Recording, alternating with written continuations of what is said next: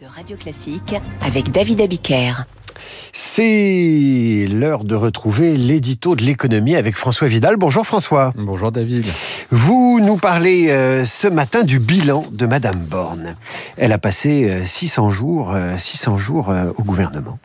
Oui, du, passage d'Elisabeth Borne à la tête du gouvernement, on retiendra d'abord un nombre, hein, David, le 23, symbole de la litanie des 49.3 qu'elle aura dû égrener pour assurer l'adoption de ses projets de loi dans un Parlement sans majorité absolue.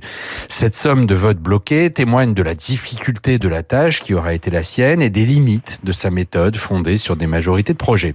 Elle ne rend toutefois pas justice au travail accompli pendant les 20 premiers mois du quinquennat, car son gouvernement aura tout de même réussi à faire approuver pas moins d'une cinquantaine de textes, dont plusieurs réformes économiques majeures.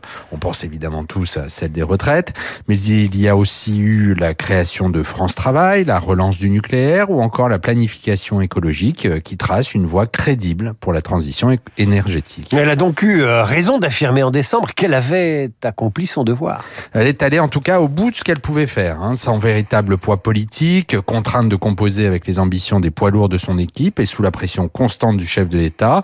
Elle aura été d'une loyauté sans faille. Elle, la femme de gauche, allant même jusqu'à faire voter un texte sur l'immigration largement écrit par LR.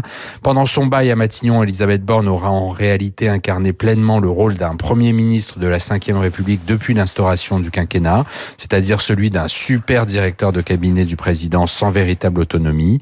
À quelques mois des européennes, elle cède donc sa place à un successeur dont le profil sera à coup sûr beaucoup plus politique.